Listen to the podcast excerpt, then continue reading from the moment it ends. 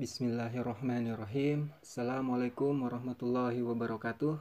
Kembali lagi di podcast Sapa, sharing about public administration dari mahasiswa program studi administrasi publik Universitas Muhammadiyah Bandung.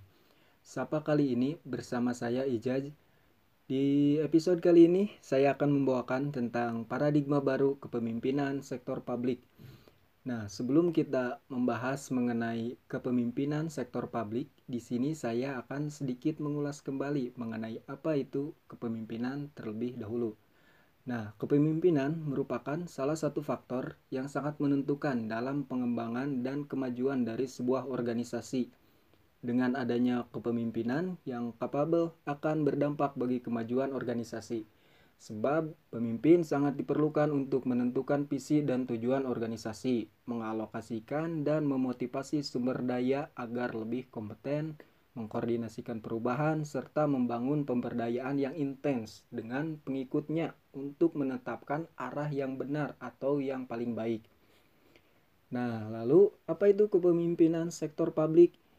E, di dalam literatur administrasi publik, ada dua arus besar dalam mendefinisikan kepemimpinan. Yang pertama, ada yang disebut ke kepemimpinan politik sebagai suatu pendekatan tradisional dalam bidang ilmu politik yang memisahkan dimensi politik dan administrasi dari sektor publik.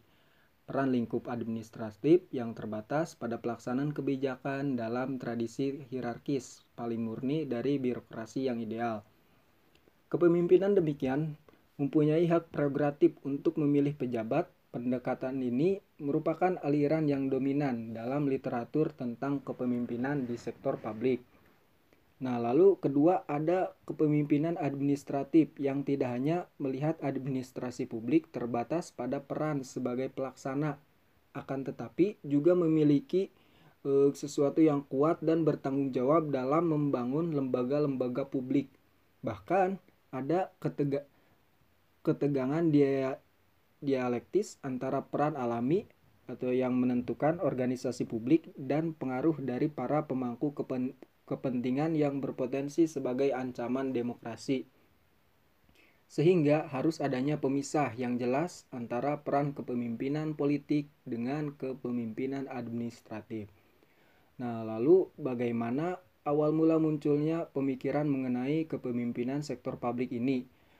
Menurut Ward dalam Fardaniah Abdul Aziz dan kawan-kawan dua ribu dua belas menjelaskan bahwa sejarah teori-teori kepemimpinan yang digunakan dalam sektor publik ini dapat dilihat melalui enam era, yakni era Gridman, yang mana eh, selama era Gridman ini praktek kepemimpinan yang dipelajari itu melalui para pemimpin-pemimpin yang sukses seperti Napoleon dan George Washington dan lain-lain, di mana ia percaya bahwa para pemimpin itu dilahirkan.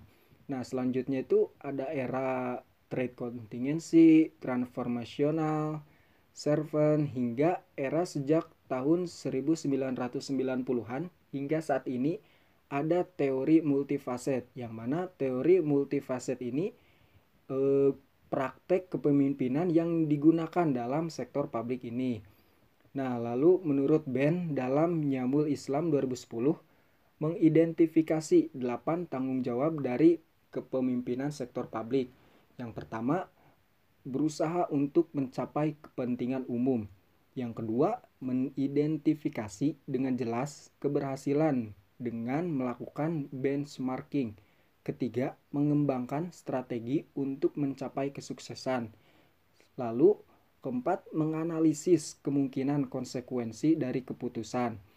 Kelima, menentukan adanya rincian yang jelas dari pelaksanaan.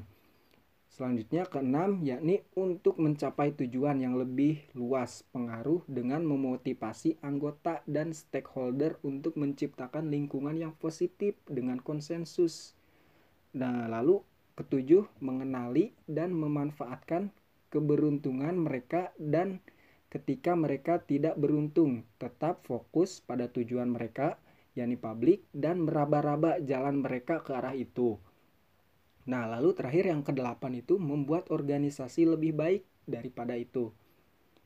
Selanjutnya, eh, kepemimpinan publik menciptakan koalisi internal dan eksternal untuk mendapatkan dukungan atas tindakan mereka tentunya.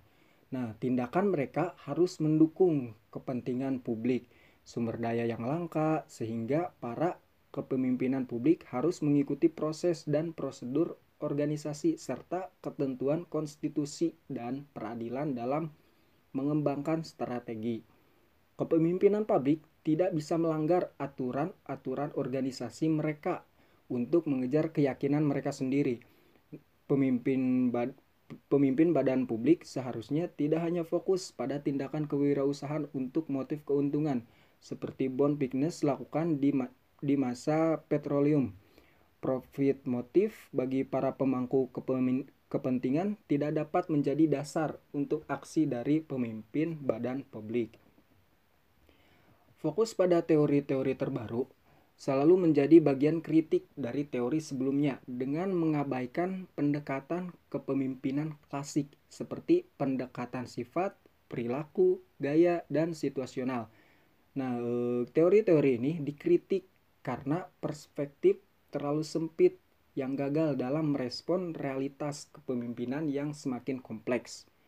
Pendekatan klasik berasumsi bahwa ada pengaruh pribadi yang bersifat e, searah antara pemimpin ke pengikutnya. Nah, pemimpin tradisional memiliki kepe, kepribadian tertentu dengan sifat-sifat yang berbeda dari e, pengikutnya.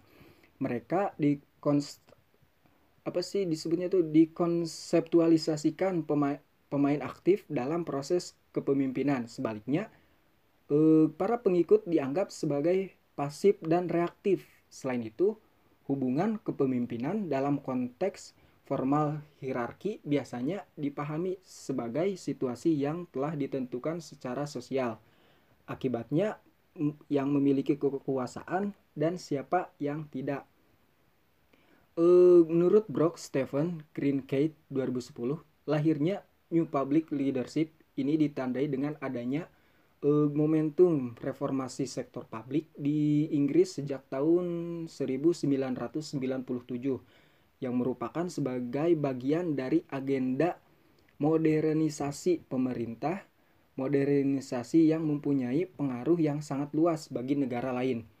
Dampak dari reformasi ini sangat ditentukan oleh para pemimpin publik dalam menangkap dan mengimplementasikan manajemen publik baru N P M secara suatu bentuk kepemimpinan kolektif di mana badan-badan politik dan badan-badan berkolaborasi dalam mencapai visi bersama berdasarkan tujuan dan nilai-nilai bersama dan mendistribusikan ini melalui setiap organisasi dengan cara perguruan tinggi yang berusaha untuk mempromosikan pengaruh dan memberikan nilai umum yang lebih baik yang dibuktikan melalui berkelanjutan sosial, lingkungan, dan ekonomi kesejahteraan dalam konteks yang sangat kompleks dan berubah. E, dalam konteks ini, Panward dua ribu tiga membedakan lima definisi mungkin bagi kepemimpinan publik. Yang pertama, sebagai suatu proses hasil memberikan yang dibutuhkan oleh proses yang berwenang secara efisien, efektif, dan legal. Kedua, sebagai proses pengikut pendukung yang memberikan hasil. E, yang ketiga, sebagai proses menyelaraskan organisasi dengan lingkungannya, terutama perubahan tingkat makro diperu, diperlukan dengan menyelaraskan budaya yang sesuai dengan konteks lokal. Yang selanjutnya, keempat, sebagai fokus layanan. Dan kelima, sebagai gabungan dari memberikan kinerja teknis, arah internal untuk pengikut eksternal, organisasi, arah semua dengan orientasi pelayanan publik. Selanjutnya, ada tiga argumen mengapa New Public Leadership yang memiliki arti penting dalam konteks kepemimpinan. Pertama, kepemimpinan yang kuat untuk berkolaborasi. Komponen kunci dari publik kepemimpinan tampaknya baru e, dalam kebijakan pemerintah dalam mendukung program modernisasi. Kepemimpinan terlihat kuat untuk mendorong pelayanan yang kolaboratif. Kedua, kepemimpinan publik memiliki potensi untuk menghasilkan pengetahuan baru yang selaras dengan kompleksitas. Selanjutnya, ketiga, ada ruang yang cukup untuk meningkatkan kepemimpinan dalam e, pengembangan lintas sektor publik. Kemudian ada tiga komponen utama dalam New Public Leadership yang melekat dalam konteks reformasi sektor publik, yaitu peran kepemimpinan, kedua network management, yang ketiga nilai publik sebagai hasil dari kepemimpinan publik yang efektif. E, selanjutnya itu perkembangan pemikiran leadership mengalami perkembangan yang sangat menarik untuk dikaji. Mengingat eh, kajian terutama dalam sektor publik mengalami pergeseran dari model kepemimpinan dari personal menuju ke new public leadership yang lebih mengedepankan pada kolaboratif dan membangun manajemen jejaring untuk memperkuat pelayanan pada masyarakat. Eh, dalam organisasi publik dibutuhkan kepemimpinan sektor publik yang efektif. Dengan kepemimpinan yang efektif diharapkan organisasi publik bisa berjalan lebih optimal. Tujuan dan harapan masyarakat dalam organisasi publik juga akan bisa tercapai dengan baik, sehingga mampu menciptakan kesejahteraan masyarakat. Di satu sisi, pegawai sebagai aparatur organisasi publik memiliki kebanggaan dan termotivasi untuk menunjukkan kinerja yang lebih baik lagi. Oke, mungkin ini dulu buat podcast Sapa episode kali ini.